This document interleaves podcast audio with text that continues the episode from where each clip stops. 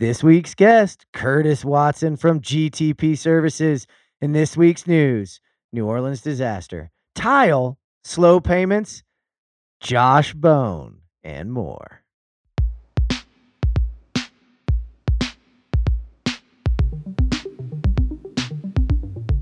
Construction is the world's oldest industry, but spends the least amount of money on innovation. When we realized people outside the construction industry didn't typically associate construction with technology like virtual reality, apps, and robotics, we started the Contech Crew. Each week, we bring our listeners the latest in Contech news and interview the minds behind the technological innovations changing the world the way we build. So tune in, enjoy the ride, and geek out. It's Contech Crew time.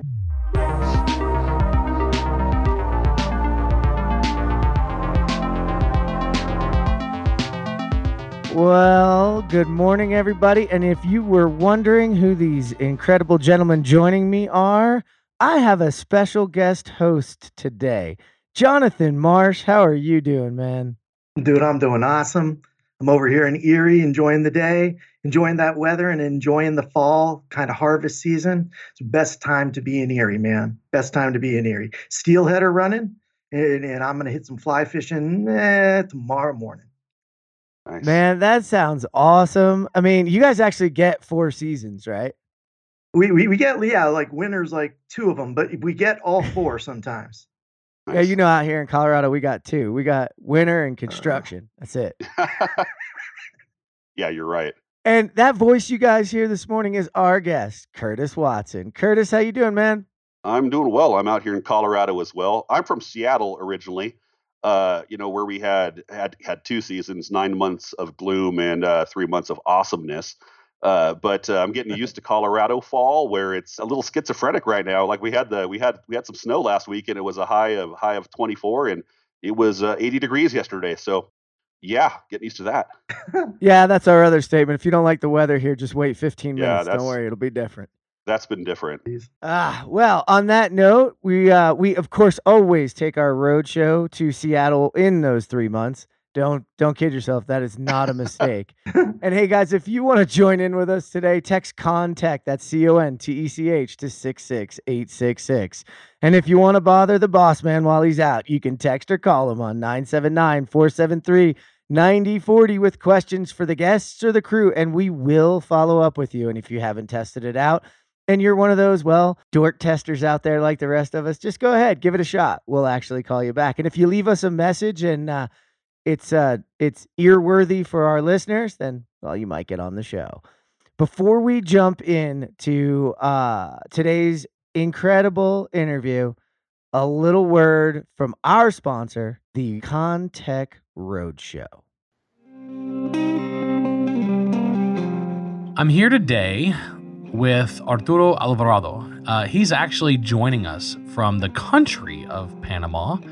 Uh, and he recently came to our Denver roadshow. What do you feel like when you walked away from Denver? What were your big takeaways? Like, what are the things you learned? That I wish I could make the construction technologist position over here. I really will. Yeah. so people you, here need that, man. Yeah. Uh, yeah. If there's construction, they need it, right? Yeah. 100%. All right, guys, you're going to have to join us. I mean, the experiences everyone has is amazing. This is the last one's going to be in Dallas Fort Worth on Tuesday, December 10th. But I got to say, Jonathan, you know this, but there's going to be a little other event the day after. So I think if you were looking for the construction geekosphere, as uh, David Sombrio calls it, to come together in one giant place, that's going to be Dallas on December 10th and 11th, isn't it? Absolutely, absolutely. And I think that this is probably the first event that grew grassroots out of construction dorks and construction tech geeks sort of talking online, working together to and, and putting out ideas. And I know Travis Voss has kind of kind of decided to take lead on this one and pull everything together for us. But man, it looks like it's going to be a heck of a time and we're going to have some good classes, some good discussion. Should be way different than anything you've ever experienced before. That's right. So join us the day before because we are going to get everybody wound up. And now for our interview, Curtis Watson from GTP Services. My man, how you doing?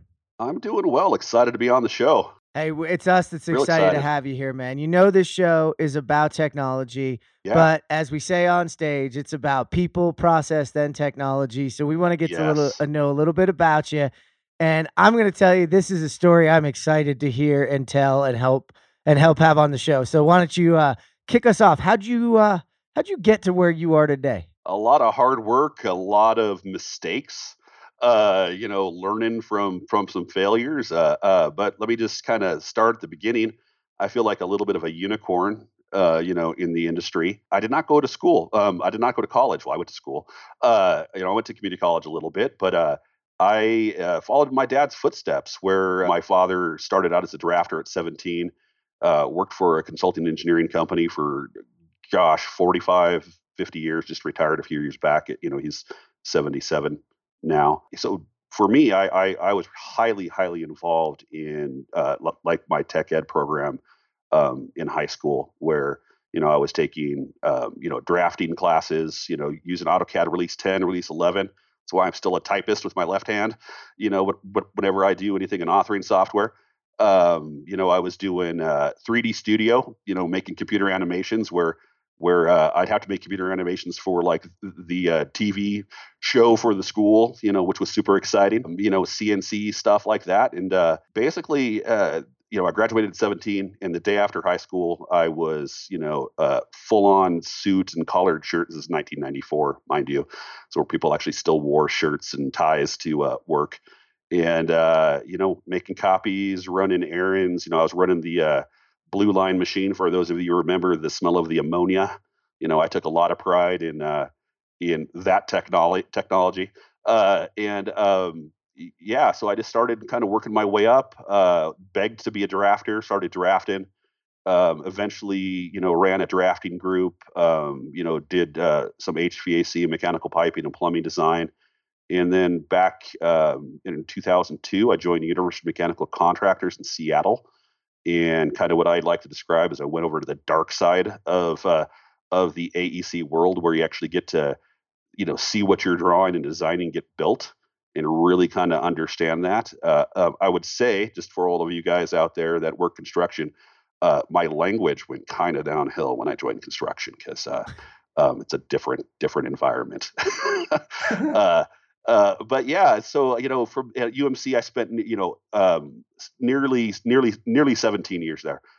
Fantastic company, um, great commitment to technology. Really, honestly, had a hard time leaving because I love the people and and and was so uh, you know had such a great time there. But I spent nearly 10 years running the VDC group there, bringing in new technologies, you know, things like that. You know, trying to trying to keep us on the cutting edge. You know, up in Seattle um, you know everything. It, it- it's a very competitive, you know, up there in terms of uh, of you know, ad, uh, I would say advancement of virtual construction up there um, has been um, on the cutting edge for you know for a long time. You know, it's it's it's it's always been at the forefront. Um, and so uh, I ended up at GTP Services because uh, um, you know uh, uh, shoot my buddy Ryan Hoget there. Um, um, he and I brought on um, Stratus, uh, which is which is which is the program that GTP Services um, um, actually makes and sells.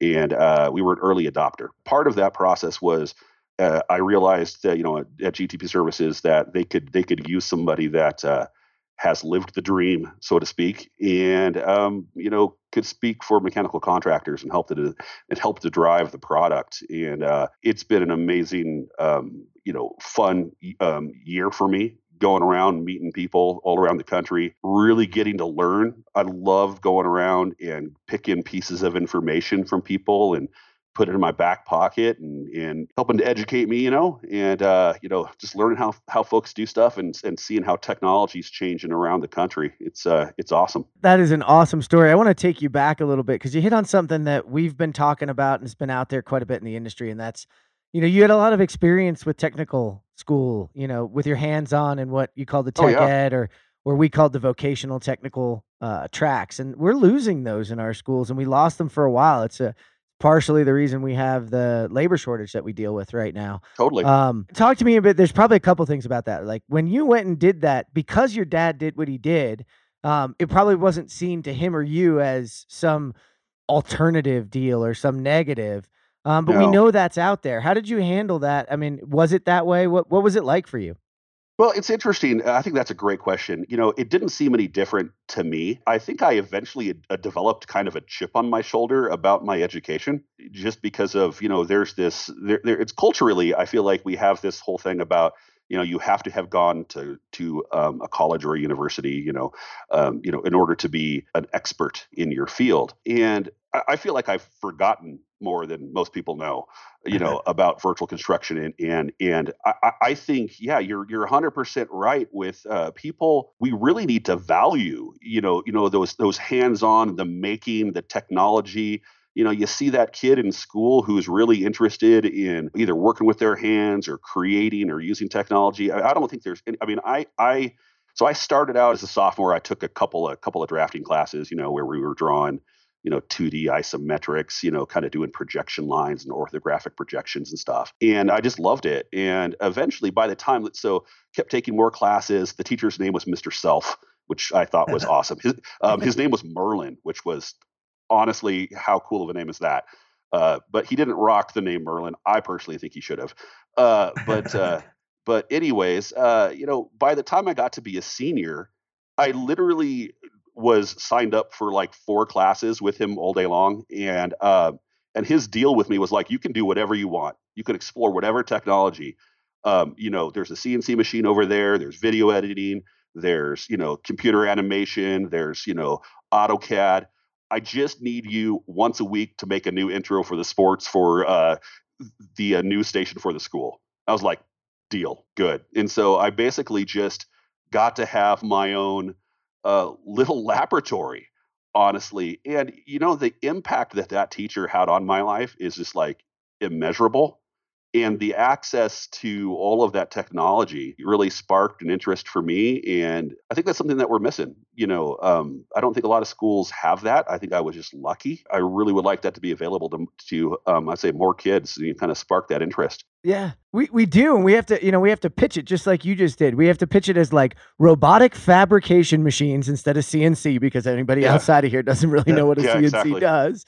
You know, outside of our industry is, you know, robotic robotic fabrication uh, systems, graphic design, uh, modeling Oh, yeah. 3D environments. I mean, Jonathan, you can see this like the tagline Oh, just running, right? Absolutely. And Curtis's story is my story too. I mean, right down to it, like same grades in the in the shop class, just using all the CNC equipment, using all the extra computers. And, you know, I, I think if we could get some kids to have that sort of autonomy, to have that maker space, because that's really what you had. You had a teacher who's like, I will give you a maker space, you go out and make for me. I think the more we can do that, the more we can push kids and give them all of those things to play with, the more likely we're going to get people like you, Kurz. You come into the industry, you already know how to use all the tools, you already kind of understand what needs done, and then you're able to run with it. And really, I would imagine your first job was like mine, where it was just another toy box. You know, is it was just yeah. another bunch of things to learn from. Oh yeah, totally. Um, you know, and I- I do feel a little bit like a unicorn, but I have met some of the smartest folks that I have have ever met in the industry. Again, I'll talk about Ryan Hoggett, you know, um, at UMC, former history teacher. But man, that guy reads and devours information and has a passion.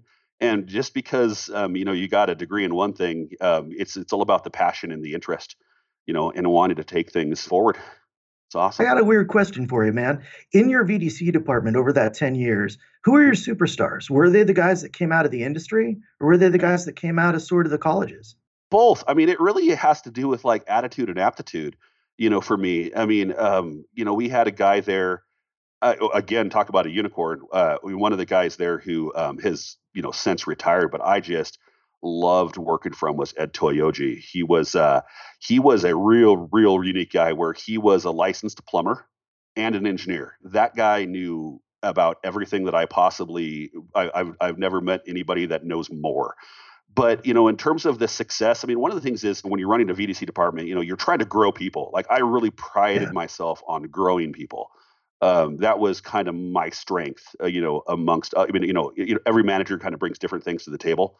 You know mine was growing people. I like to think of my group as kind of like a manufacturing line where i'm bringing in you know younger greener people that just have a drive and then you know teaching them the basics like i did. I, I, feel like a lot of my success has to do with the fact that i understood the process from you know the consulting level all the way through you know the installation you know and as built well, i just tried to find people that were interested in technology and had a passion i mean some of the guys that like I'd get people out of that had uh, construction management degrees or you know construction degrees or mechanical engineering or even engineers weren't necessarily the guys. Guys or gals, you know. And one of my biggest uh, people that succeeded the most was a, a, guy that was working for Jiffy Lube. You know, he came in, he talked, he was like mechanically minded, and I could, you know, I just I don't know, I felt like I had a really good radar for people if that makes yep. sense. And man, that guy yeah, within two years was one of our old school fitter foremen. You know, the guy who is who's gonna who's gonna you know rightfully lecture you on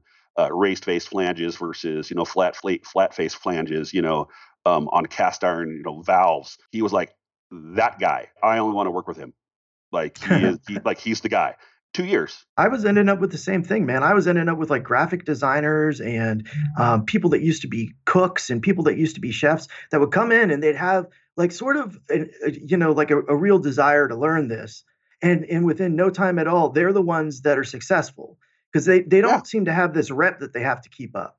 So all the foremen totally. are like teaching them everything and they're not getting upset. They just want to learn and they suck it all up. And two years later, they're the guys that know how to actually build things. You know what I mean? Oh, oh yeah, oh yeah, exactly. It's the guys that like want to know. You know, uh, you know, as you can as you can see behind me, you know, I'm I'm kind of a geek. You know what I mean? A little bit. You know, so I got I got like I like one of the things that I like and I find important for myself and for other people is, you know what? If you're passionate about, I'm passionate about a lot of things. Like I love Star Wars. I love Legos. I love sports. I love the Seahawks. Go Hawks. Uh, you know, and I love music. And uh, and I really like people that just want to geek out about stuff unabashedly. You know what I mean? like like let your geek flag fly, right? And so uh, you know, I liked those guys that were just totally like jazzed up about stuff, guys and gals, you know, that are just like, this is cool. Like I'm I'm excited about going to work. Like this is totally this is the coolest thing ever. Have you seen this? Like I, you know, for me, I, I can remember when we first started doing hanger fabrication at UMC. We were like, we were really, really starting to prefab all of our hangers, and you know, even on slope piping, and you know, really trying to get it down to the nats, you know, so to speak, um, you know, and, and, and nailing that. I remember when I finally, you know, cracked that nut. You know, I felt like I was running around the office like I had just like gotten my, you know, A plus from the teacher, right? I'm like, this is the yeah. coolest thing ever. Look at this. We can do this. We can adjust for the size of the bangers you know, like, dude, this is this is chill. Like, we can start cutting all of our hanger and eh, you know, all of our hanger fab, and you know, just the passion, the excitement.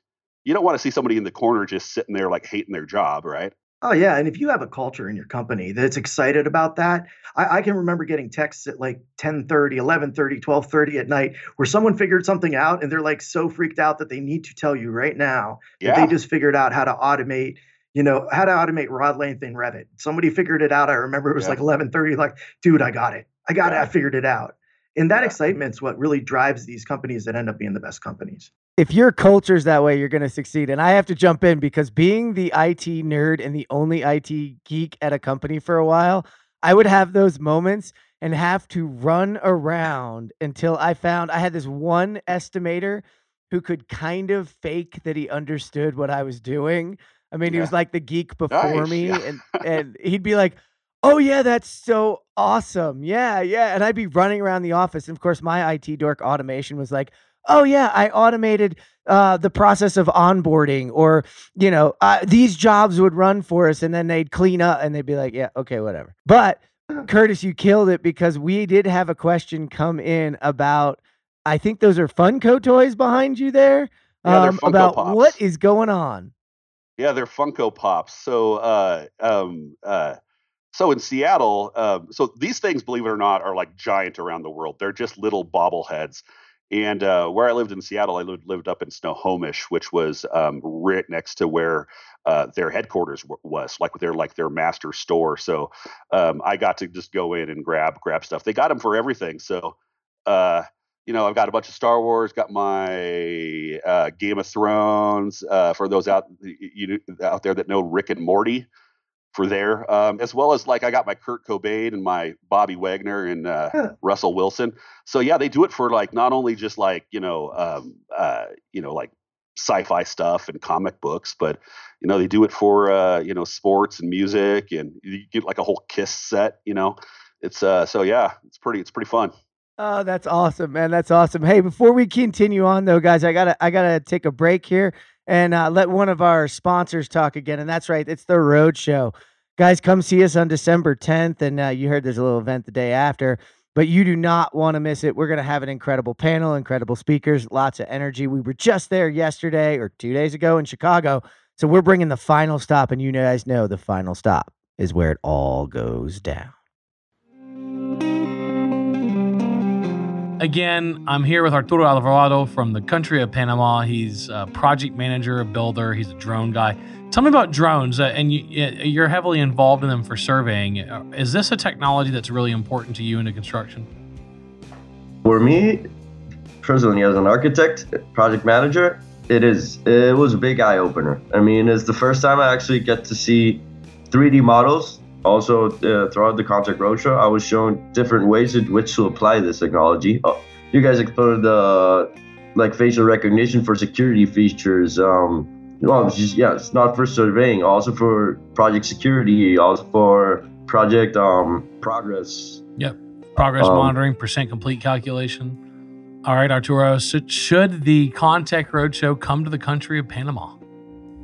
I wish you guys would. I really would. Uh, I think a lot of people will get shocked out of their socks. I mean, overall, the entire experience, uh, I wouldn't change it. I would repeat it as soon as I could. Uh, it really was worth my while. 100%. I would rec- strongly recommend it to anybody interested in this field.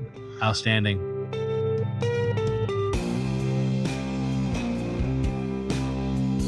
All right, guys, we look forward to seeing you there in Dallas. And back to Curtis. Now, Curtis, you had a long run, and we were kind of joking beforehand about uh, some made-up titles, I would call it, but I don't. I don't really think it's that. I think it's. I think it's more a show of the progression of the industry and how you've joined and progressed through UMC, and and now you're headed off to GTP. And I want you to tell guys a little bit about you know the folks listening a little bit about what that's about Oh, but totally. in the terms of like what's the future of this industry you've kind of been on the cutting edge and been in the evolutionary edge and you know i love the titles guys you know because if you notice with bim and vdc there's there's no single set of titles it's just sort of uh, evolved Yeah, I mean, totally. I mean, look at my title now. I'm the director of customer success, which feels like the most made up title ever, uh, which it kind of is. but you know, my goal is to make customers successful, right? So, like, hey, just kind of plan out what you know, name it what you want to do, right? Uh, you know, like we were pretty big um, on like mission statements and like defining like what you're doing, so that you can go back and and just kind of go, was what I'm doing right now kind of serving my core function? Like, is it really like, is that my goal?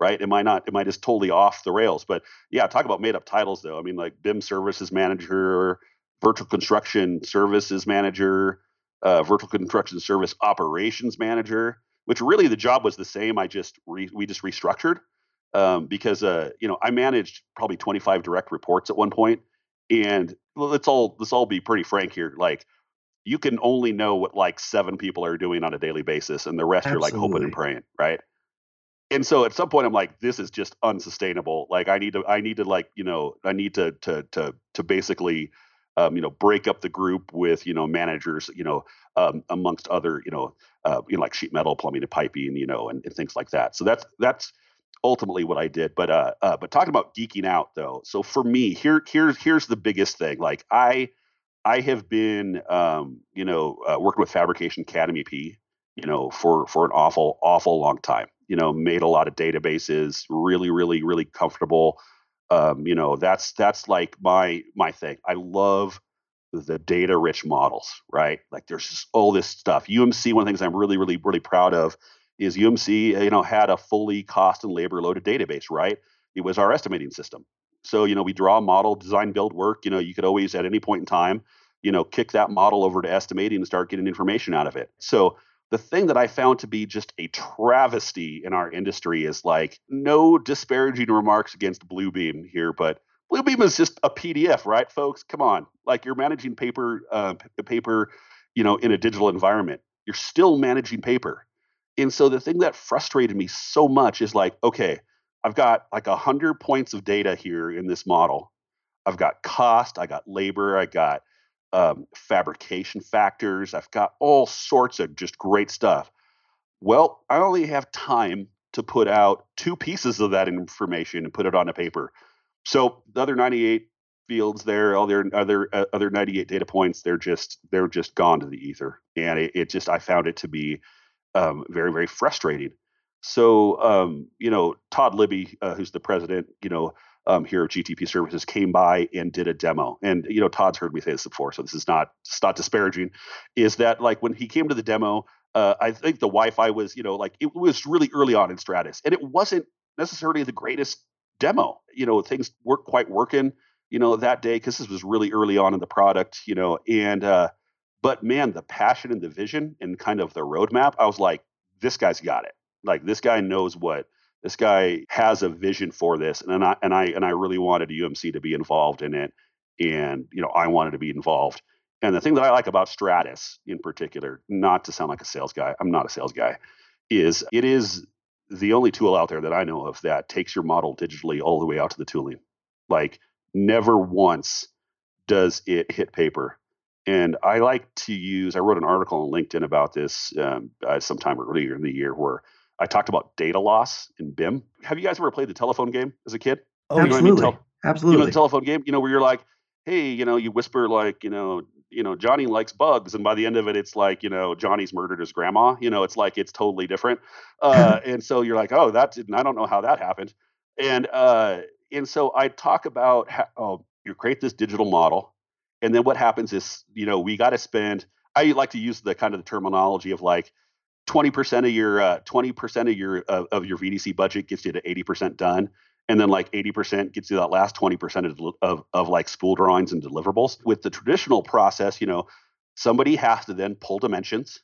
They have to, you know, you know, they've got to, you know, correct some things in the bill of material. They got to go do this. And even with dimensioning tools and some automation that people do put in there, there's some really intelligent people out there who, you know, do scripting and they do Dynamo or they do other things that help with automation. But I mean, if you're old school at some of these companies where they're pulling dimensions, did they pull it from like when you're doing a Victaulic? Uh, if you're doing a Victaulic system, did they pull it to the to the to the end of the pipe or to the other side of the uh, coupling? Point of data loss. When they uh, get that piece of paper in the shop and they walk over to like a Watts pipe server and they key in the information, who's to say that guy is 100% accurate that day and he didn't fat finger uh, you know you know you know fat finger something into the into the tooling the thing about stratus that i love is your model never goes analog until the pipe is physically cut. Um, and you know the data is like there's no there's no room for a human error, uh, you know, so to speak. Stratus is like the great aggregator of of the database that is your model. It's the great slicer and dicer um, democratization of data, we like to say. You don't have to choose the two data points. You get access to all 98. We got to start thinking about in that process there that, you know, data is currency now for us. So if we yeah. form that, formulate that as, you know, every time you go to digital or go to paper, you just, it's like taking 20, 80 cents out of your dollar that you were carrying you're in your pocket. You're just dropping right. them on the shop floor as you walk through. So just like imagine every time you print you're not just printing with paper you're not just going to paper you're actually like throwing money away oh totally. so, a lot of that by the way curtis made very little sense to me at some points and i'm catching up to you guys but i know it made a lot of sense to jonathan and i know he wants to ask you some more questions. Curtis I, I think what you said is really important. For like the vdc leads for the managers we know how much data is actually in that model and almost no one else knows it. I think that's the biggest frustration we have is we know how data packed our models are. When they're asking us for dimension drawings, we're like, we have a model. We know exactly how big all the pipe is. We know how all the joints go together. We know how all the connectors are. And it's so frustrating. And I know when I saw Stratus, I was thinking the same thing. I'm like, wow, this is awesome. I can yeah. communicate the data to this model down to everyone that needs it, and they can get just the data they need. And and it it blew me away too. I think that that that the reason you see so many people that were the head of VDC moving off trying to find these softwares that do that is because we're the only one that understands how data rich that model is. I talked to you a couple weeks ago, and you mentioned something that I thought was awesome. You said that you had used Stratus sort of way outside the box, just way way outside the box, and I love that. I think that like that is an example of how dynamic products can be is when someone just uses it for something almost completely different. Although in this case there's a lot of parallels to what we can do with it in in other areas outside mep was it like was it your your mantle for your your fireplace? Tell us about that. That was that was an awesome story. We just moved from seattle right? So uh you know my my fireplace is is like just you know it's got a drywall mantle so to speak. So going back to Strat, I'll tie this together here. So going back to Stratus is, you know, Stratus does not care. Uh, is it is it ITMs out of CAD, ITMs out of out of you know Revit, RFAs?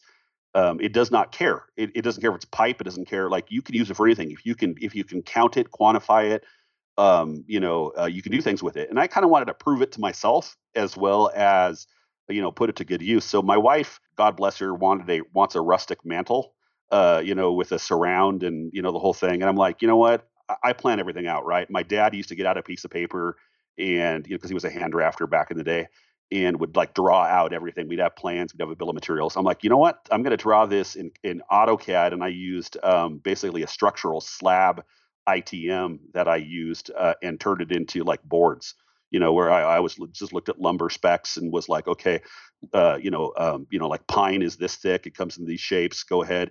That way, I could draw with those things. Uh, I used Stratus to create work packages for me to plan it all out. I got myself cut lists, and uh, you know, I'm I'm off and running. Um, you know, using using what is a you know a sheet metal plumbing and piping uh, you know uh, construction manufacturing logistics platform to uh, help me build my mantle so that my wife will be happy at Christmas time when we hang the stockings. And when I got off the phone with you, all I could think of was DFMA. I was like, okay, so we're doing mechanical now, we're talking to the machines well, and now you just kind of put that little that little kink in there of saying okay we'll let's just add some some new materials. Let's add some new things that we can do to it. And and what do you see like as the evolution of stratus goes do you see it doing some some design for manufacturing and assembly and some pods and things like that? And really really just stretching beyond what what you see there now because mm, yeah. when you go into that platform and look you can see all those things. It's just just a little step there Oh yeah, we are like like we're already um, you know tackling and, and where it's only going to be better. But in terms of the way that we do pods, um, you know, and, and, I'm assuming you mean pods, not just uh, um, you know your your typical multi-trade rack, you know, in a hospital, but you're talking like a full built-out, you know, um, hospital room with head with head wall and and you know the bathroom and things. So uh, you know, I was at um, um, a construction technology trade show down um, um, in the Dallas area um, at the first of the year, and I was talking with um, one of the competitors for um, I think Unistrut. You know, they've got an interesting product. I'm like, this is cool. Like we can, you know, we can, you know, if you can, if you have the content, either RFAs or ITMs. I mean, what you can do with this, uh, you know, what you, you can count. You know, you could you could you could count all of the strut that you needed to do. Well, you know what? I was talking to an architect. I'm like, you could count tiles like if you've got a you know a wall family that you can you can measure the you know uh, the studs and the gyp board and then and then uh, figure out the tiling on it man there's no reason why you can't count that um, quantify it you know and get that and basically you know help that you know help that creation of that pod. I like to use the term agnostic. It's not not incredibly accurate but you know stratus uh, doesn't know doesn't care about what you're putting into it. So with the mantle what i was trying to prove out is it really is only it's only limited by your imagination. So we could totally bring together um, you know multi trades um, together to create a manufacturing solution for uh, hotel rooms, hospital rooms, you know, things that you can modularize. Yeah, I, I got to say, in my mind, one of the things that I thought was really cool about it is it looked like you guys were forming a platform to really do all of the secondary build, like from BIM to your platform to the rest of the build. So I, I was I was like super impressed, man. It kind of pushed me over the top. I was looking into it for another two hours after we stopped talking.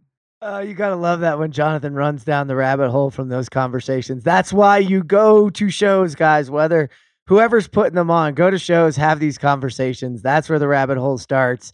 And um, it's how the rest of the artful use cases that we've always joked about, Jonathan, get done. So, Oh yeah. um, hey, Curtis, any last words for everybody before we uh, wrap up and move over into our technology news, which you will come along with us? Um, Yeah. Anything last you want to say to everybody? No, I mean, uh, well, well, well, just I'm going to just plant a seed for maybe next time I could come on. Is I want to help push the industry to truly paperless, and it's really interesting. Uh, what I find to be our biggest hurdle is the institutionalization, if you will, of paper. There's no real reason why you can't go paperless.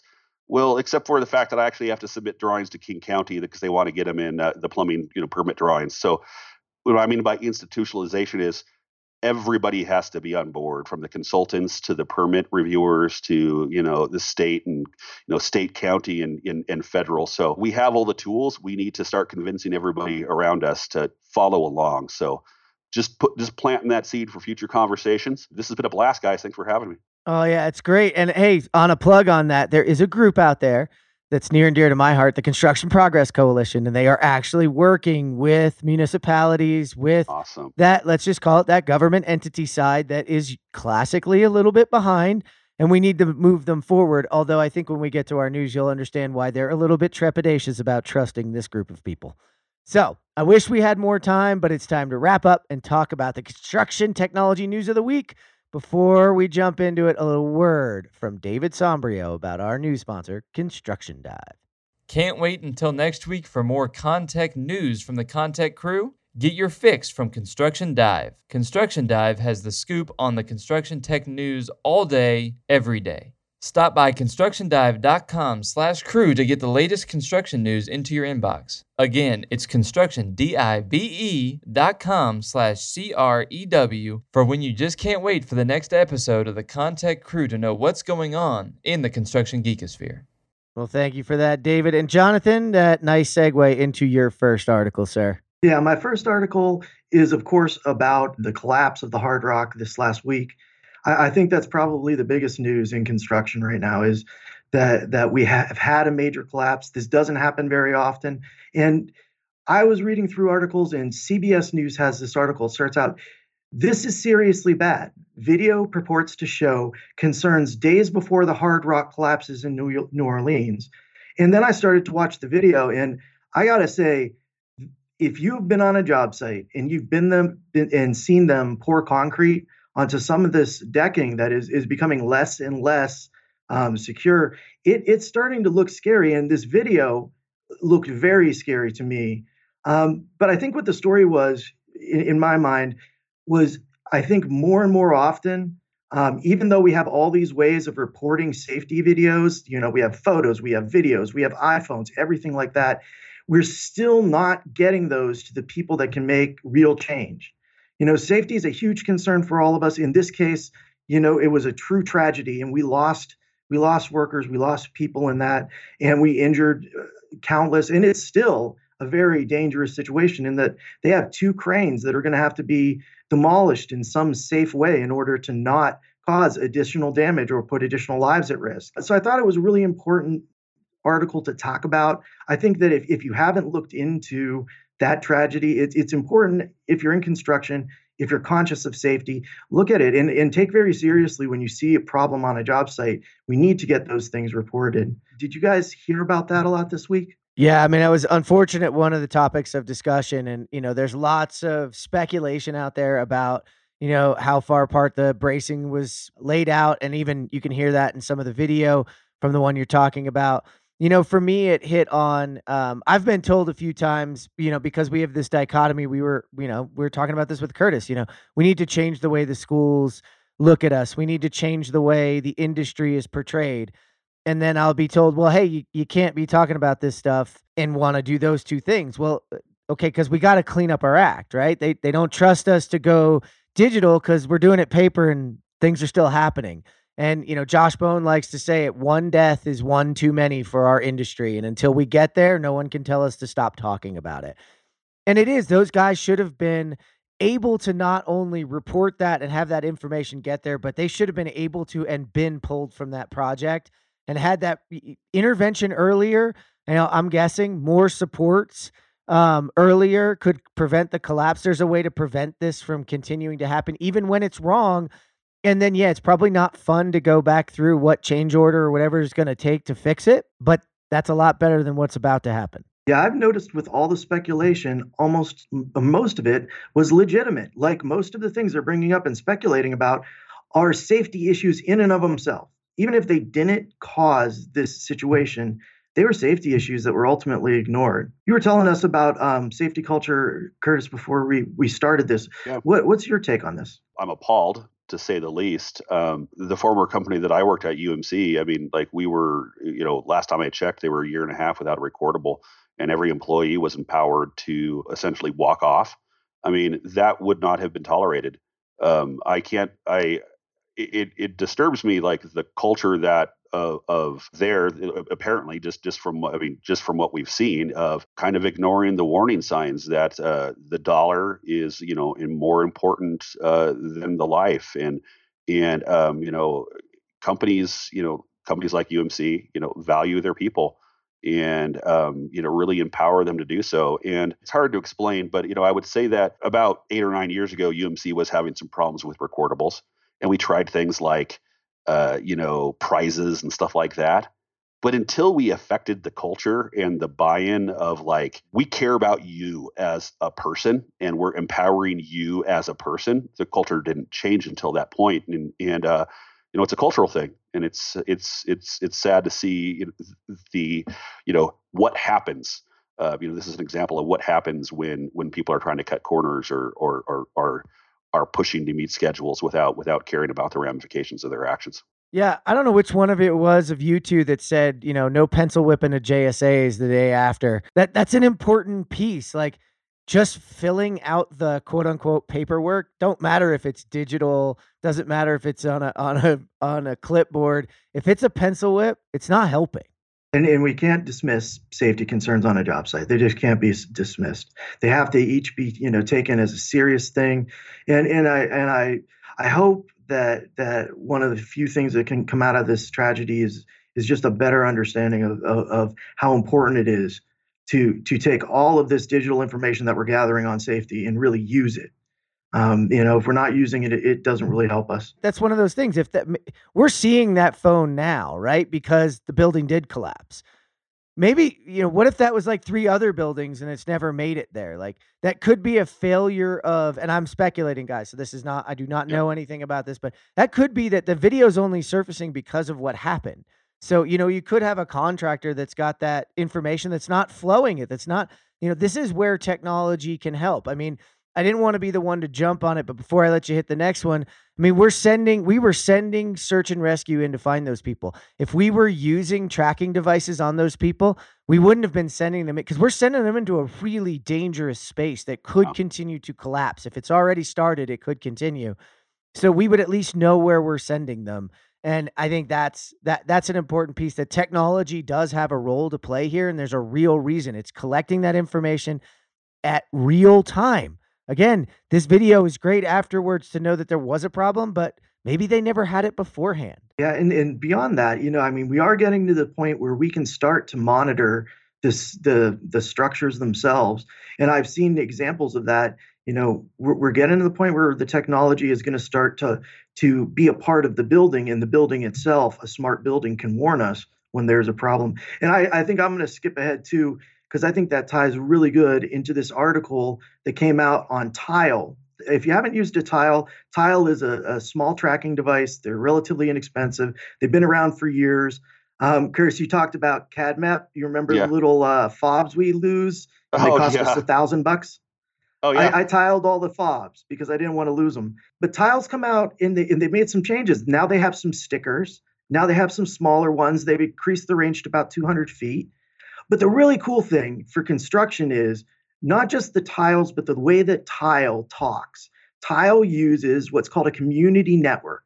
What that means, guys, is that your phone running Bluetooth becomes the network that alerts the location where these tiles are at. And we all know the construction site is no place for connectivity. It has a lot of steel, it has a lot of concrete, it has all these problems. But if some of this community networking were to catch on in the construction industry, that means that every time a worker walks by with his phone or with his device or or Jeff with that Apple Watch, he's sort of detecting that. So we have sort of these these these walking routers going around our job site. And that's what this article meant to me. It was just the fact that that so many companies are starting to use this community networking idea and construction hasn't quite got there yet but you know i mean in terms of asset tracking people tracking safety i mean even just what they're doing with tiles if you want a inexpensive solution maybe even just tile is the way to go for a little while what do you guys think well i mean i think crowdsource is the way that we're going to get to where we want to get with autonomous cars.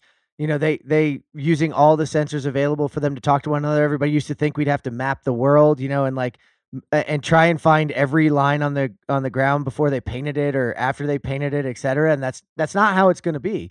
And so talk about a living breathing communicating crowdsourced job site where everybody knows where everybody is. For a safety perspective i mean we we've got to talk about that but then also an efficiencies perspective. Yeah where's that tool? Where's hey, this person just walked by on this floor and that's where your pile and everybody's getting on the job site trying to find it or somebody picked up, you know, I love those rolling carts because you can move them out of your way, but those carts can roll away so you can find it. There's a lot to that and I'll tell you Jonathan, I know I'd love to to, you know, get Curtis's take on this too, but you know, there's this idea of transparency is a bad thing and us sharing information and this really would push past that boundary of of sharing, but I think transparency and sharing is actually where the power is. I totally agree. I totally agree. I think that if we start to view the job site as a community that's going to work with one another to their towards that goal of making this build safer, faster, more efficient. I mean, I think that's perfect. And I, you know, I know Curtis over there at Stratus, you guys are looking at ways of, of kind of watching the the status of all the yeah. installations. And again, if if we could use some community, have have a little tile sticker there, and when the guy walks totally. away from the tile sticker, that's in place. You know, yeah, what totally. do you think? Uh, you guys have kind of stolen my thunder there because I was thinking the same same darn things there. Yeah. But what an incredibly valuable thing! I like. I don't like. I've tried to get. I've tried to get Wi-Fi out on job sites, and you go down three stories in a parking garage, and it's it's you know a black hole of of of Wi-Fi. There's nothing there.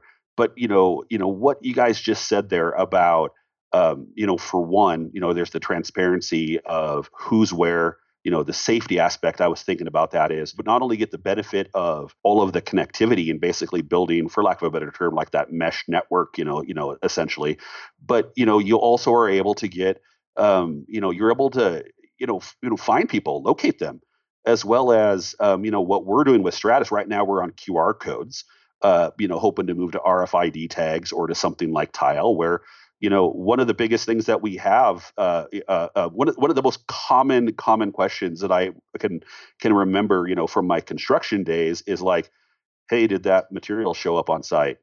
I don't know. You know where is it at? Uh, hey man if that thing has not only a way to prove you know to track it like we're doing with qr codes now with stratus but not only track it with stratus get it to the job site, have it have some sort of connectivity that we can locate.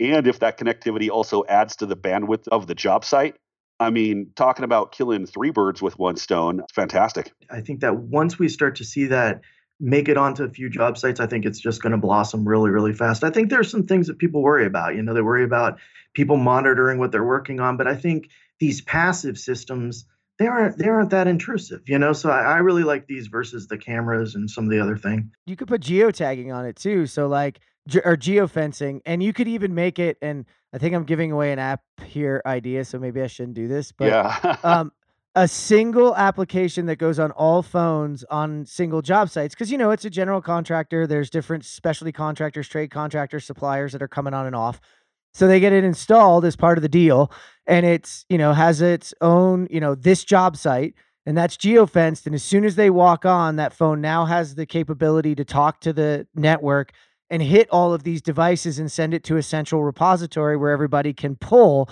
whether that be stratus whether that be safety whether that be any other piece. And you've created that community network but you've also geo you know geo fenced it so when they leave that that app shuts down and it no longer does that. And if you steal Yeah, that idea, you better give me some of that that, that good old cashola. I think that's important. I think leaving the job site and having it turned on off is an important thing for privacy, and I think we have to be conscious um, of, of of them as individuals and their need for privacy, and try to try to make sure that that's part of our calculation when we're looking at safety and all these other things. So I'm gonna I'm gonna dial us way back in terms of, of level of tech with the next article, which is this is the hundredth year celebration anniversary of the hard hat. Hard hats have been around for a hundred years. New York Times ran an article, "The Evolution of the Hard Hat," where they is, this is a really cool article. If you get a chance, just go through and read it. Starts out with sort of the idea of the hard hat and where it is as it's coming into um, the U.S. And I didn't realize this. Did you realize that OSHA has not? Re- they started requiring the hard hat in 1970. 1970. That's like that seems like that's not that long ago. Maybe I'm too old, but that's like it, you would think that it's been required for a lot longer. Um, and the other thing the article pointed out, and and they said basically hard hat technology has not changed dramatically in 100 years.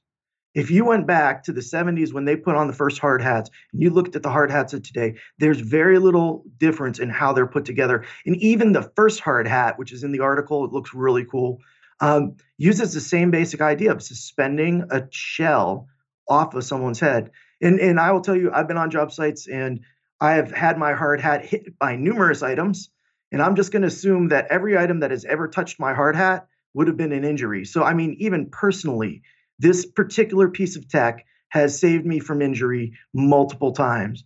Curtis, how many how many hits do you think you've had on your hard hat over the years? Oh, I mean, uh, several from you know walking in interstitial spaces and jamming the front of my head on some Unistrut that certainly would not have uh, either felt good or you know I'm, I'm sure I would have had injuries. Um, yeah, it's it, it's it's a, it's a crucial piece. I mean, it saved me many times. Yeah, what they did talk about at the very end of the article, which I thought was cool, and we're seeing it in football, really. I, I sometimes wonder if the football is the reason we're going to see better hard hats, is they are starting now to decide, hey, we're, we're, we're going to take hard hats a little more seriously. We're going to put in some foam.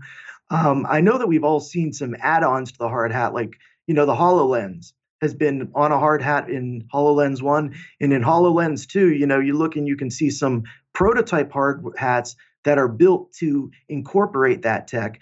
But you know, we look at the amount of tech that we have now, and then we look at the average hard hat on a job site, which is plastic and relatively easy to produce and, and relatively cheap. And we go, what tech should we be adding to that hard hat to to supplement? You know, should we have a, a little monitor in there in case the hard hat gets hit, so that at the end of the day we can say, hey, we noticed you, you know, your hard hat had a bang. What what happened? That didn't actually get reco- recorded. So I thought it was a cool article. I think that mm-hmm. the idea of looking at hard hats and how they can evolve is important. And the fact that they haven't evolved much over 100 years means that it's a real opportunity, especially with the tech that's out there now, to to get some some some some growth there. You know, I mean, in football, their their their helmets change all the time, and on our hard hats on the job site look like they did 100 years ago. You know, that's scary. Yeah, we really So- do need to update them, Jonathan. And, and I like that they talked about some of the mountain climber wear, hockey player stuff, the kids.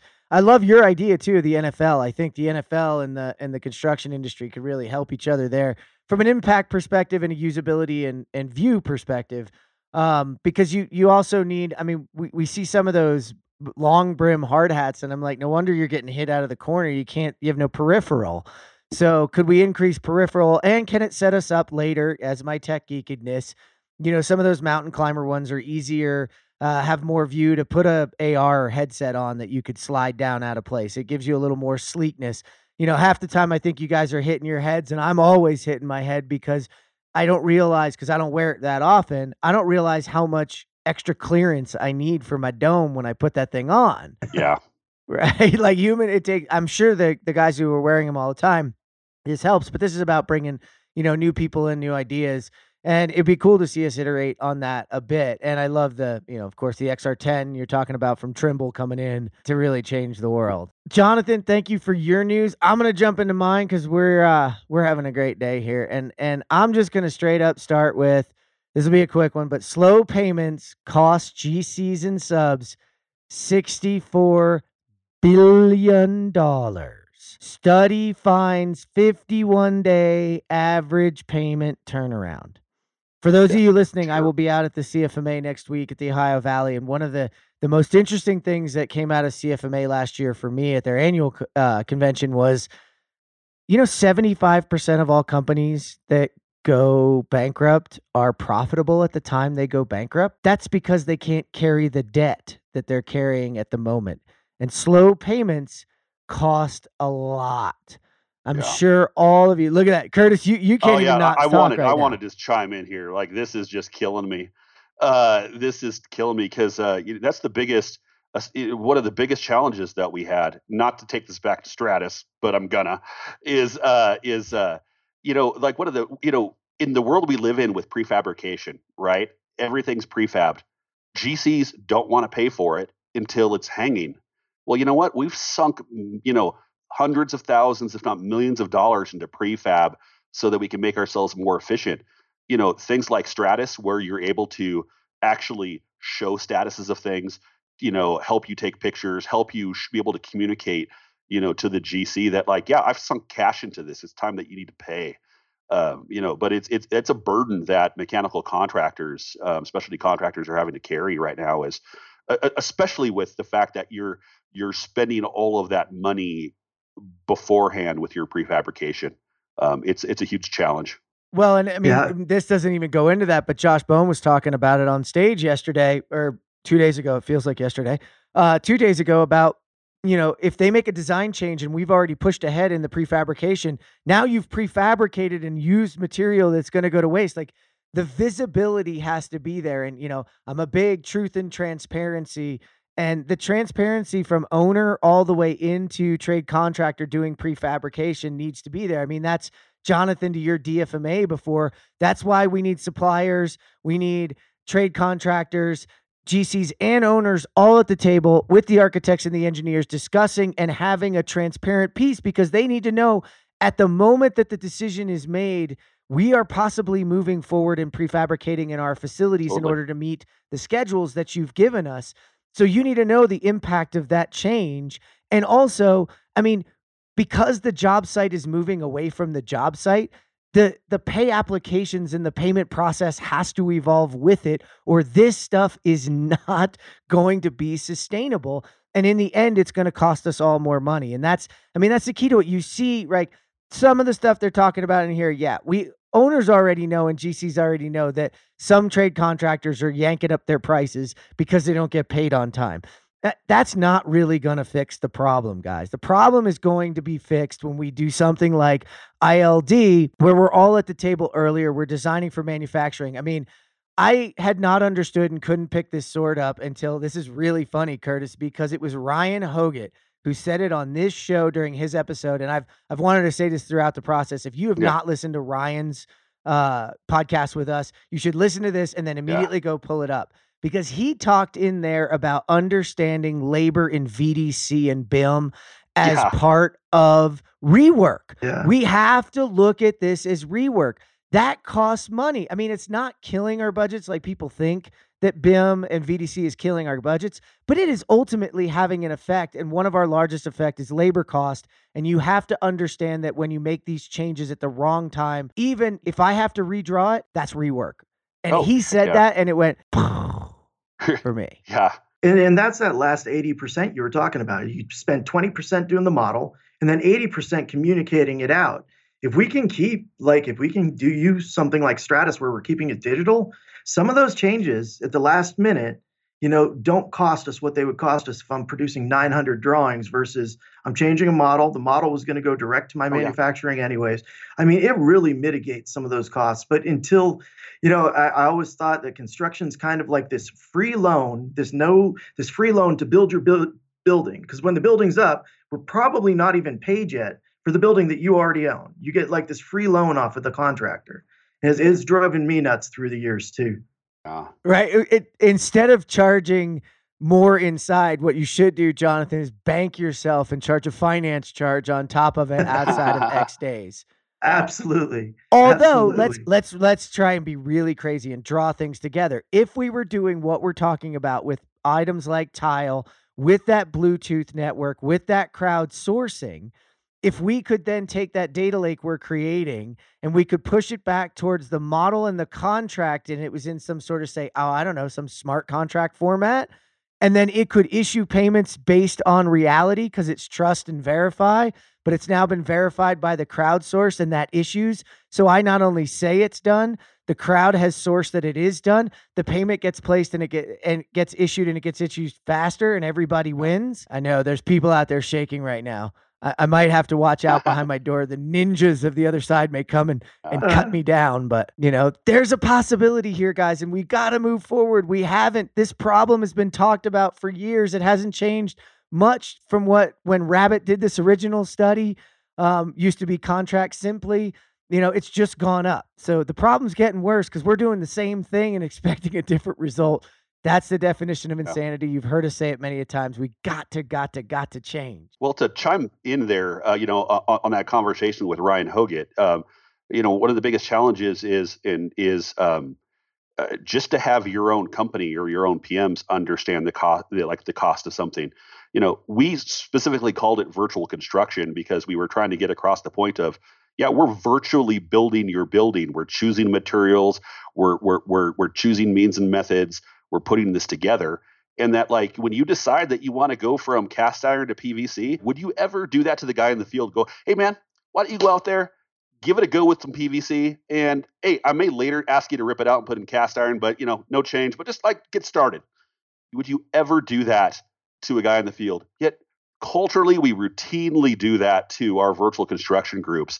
And just to chime in one last thing there with Stratus, one of the things that I really love about Stratus is when you drop the saw on a TigerStop or a pipe server, the model instantly knows that that pipe has been cut.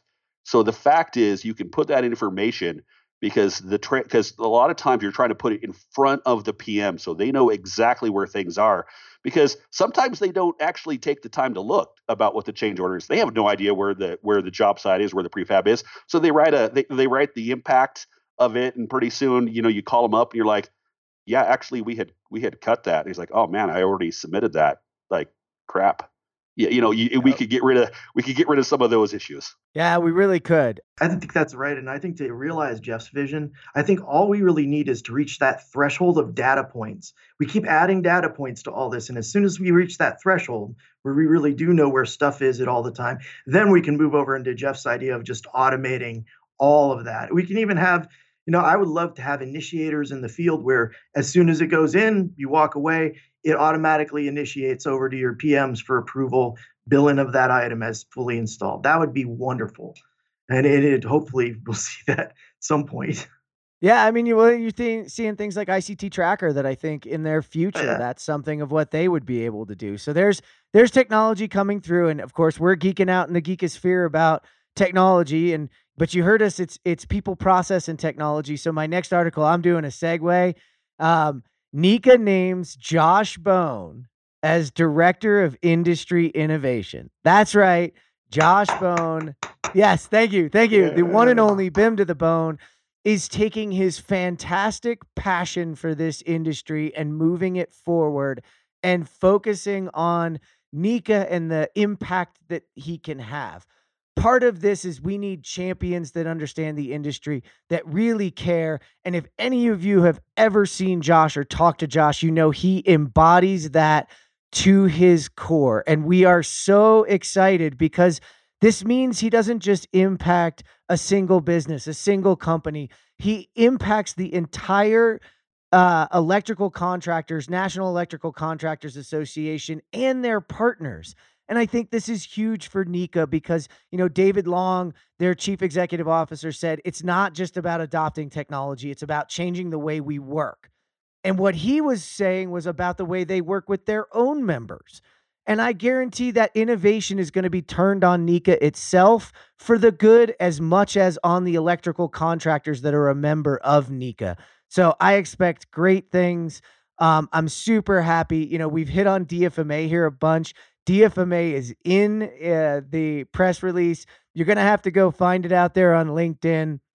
But really, give Josh a hand And um, I'm excited. I mean, Jonathan, you're clapping over there. You got to want to jump in, and talk about our boy. I think this is perfect fit for Josh. And honestly, when we're when we're doing VDC, and I'm sure I'm preaching to the choir, Curtis, the one piece that often is behind is the electrical. The electrical's not included in those high level models, and it's a real big problem as you go into these bigger buildings trying to get all your stuff in, and the electrical's lagging. You know, you put a couple leaders like Josh out there pushing the industry and, and helping them to adopt technology, I would I would not be a bit surprised if you start to see a lot more collaboration. You know, we were talking about the building being a community of people working together.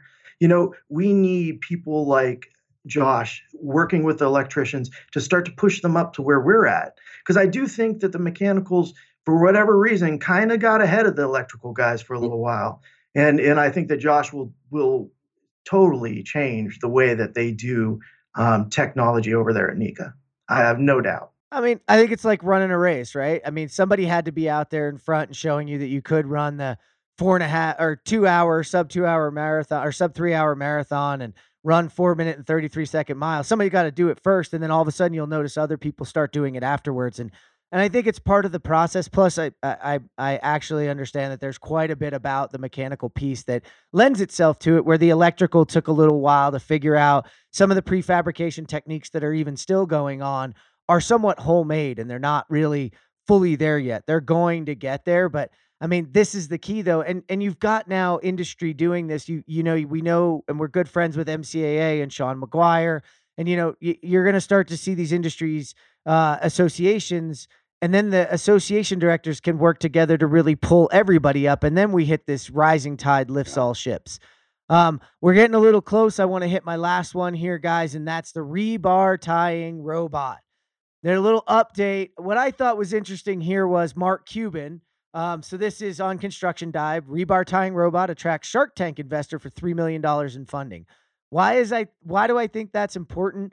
I think it's important not because of the investment, but because what Mark Cuban had to say um, about his and 27 Ventures had to say about they've been watching the construction industry and looking for areas to invest to help really move it forward. And Toggle's leading the way toward new automated solution for the fabrication and assembly of rebar using robotics in a US based factory. So they're not investing in a rebar tying robot that's trying to go out into our real world and tie rebar on the job site. They're investing in those people that are backing the fabrication and modularization of construction into a factory based uh, factory based world. And that is where we need the money to go because that's where we need the information. It's not like I haven't beaten DFMA to a dead pulp today, but that it's really what it's for. And it takes investment and belief. One of the problems I think with the industry, and I was having a discussion with our CTO Angelina yesterday about this, is is there is a cost up front to this industry to make this change. You do not change to prefabrication and save money on job one. You lose money on job one. It's job 100 that it becomes exponentially cheaper. And that's where we need this investment to happen. Um, it's great to see other people out there recognizing it. I mean, Curtis, this kind of investment in prefabrication is what you want to see, right? Oh, 100%. 100%. And I do want to kind of go back to uh, the previous news story because I feel like it relates to this. The more that we can make this, techn- this technology available to kind of the uh, the entry level you know companies like we're wanting to raise the floor of the industry is basically kind of what i i like to describe you know basically you know make this technology available you know um, you know in, invest as an industry in in you know in pushing us forward in helping everybody uh, you know uh, um, maybe it's the capitalist in me but you know like competition is is it, well it, it's probably the Pete Carroll from Seahawks Go Hawks uh, you know you know, just competition competition Wednesday you know competition every day and uh, you know it helps to breed innovation and helps to basically raise the floor of the industry and help everybody else out. So i love hearing people you know investing in technology investing in into the people and not necessarily thinking that that that particular you know piece of technology is what it's going to be but believing that that think tank of people is gonna is gonna come up with and, and push multiple ideas and spur those off into other folks who can then take it even further yeah, Jonathan, what do you think about the rebar tying robot? I, I gotta say, I read the same article. I was looking at it earlier in the week, and all I could think is, I want to play with that robot. I was like, Yeah. oh, you can tie rebar. What can we do with piping? Come on, we can do this with piping. Let's take some let's take some uh, sets of sprinkler pipe and just have the rebar tying robot tie our piping, mark it, and send it to the field. Maybe maybe we can we can get with Libby and work out a way to do that next. So if you haven't seen too, uh, the B1M puts a lot of different things out for us. They just released a documentary that actually shows this robot in it, and I I forgot to mention it, but there is a uh, they just released a one about construction manufacturing. And so if you haven't, how manufacturing will transform construction, that's the B1M.com. By the way, BIM for beginners, BIM case studies, a great place for people like me who sometimes get lost when you two are talking. It's where we go to figure out our information, but go check it out because they actually show toggle in this with their rebar tying robot. So um, I could geek out with you two all day, guys, but I, I got to wrap us up here. Curtis, thank you so much for joining us. I love hearing your story. University Mechanical is one of my favorites. I love talking to Ryan. I love talking to the people. There's something about the people you guys put out. I'm psyched Yeah. to see you out with our boy Todd Libby out there now. Thanks for coming on, man. Thank you very much for having me, guys. Jonathan, our first show together that I got to host, and there's no whiskey in between us. So it, it was a good day, buddy. yeah, right on, man. I hope to do this again. It was great to talk to you, Curtis. We'll be talking too. Soon. Hey, we'll see you guys all soon. Come join us at the road show in Dallas and the uh, construction dork out the day afterwards. There will be whiskey in between. Thanks for tuning in today to Geek Out for episode 191 for our interview with Curtis Watson from GTP Services. Please join us next week for episode 192. To read all our news stories and to learn more about apps, workflow, and hardware, please subscribe to our newsletter at jbknowledge.com. To subscribe to the podcast, text CONTECH to 66866. And a special thank you to the master in the background, Jim Greenlee, our podcast producer, Kara Dalton Arrow, who brings all the creative juices to the show, and our advertising coordinator, Letitia Thelen. Thanks. Listen to the show. Go to thecontechcrew.com. This is the ConTech Crew signing out. Until next time, enjoy the ride and geek out.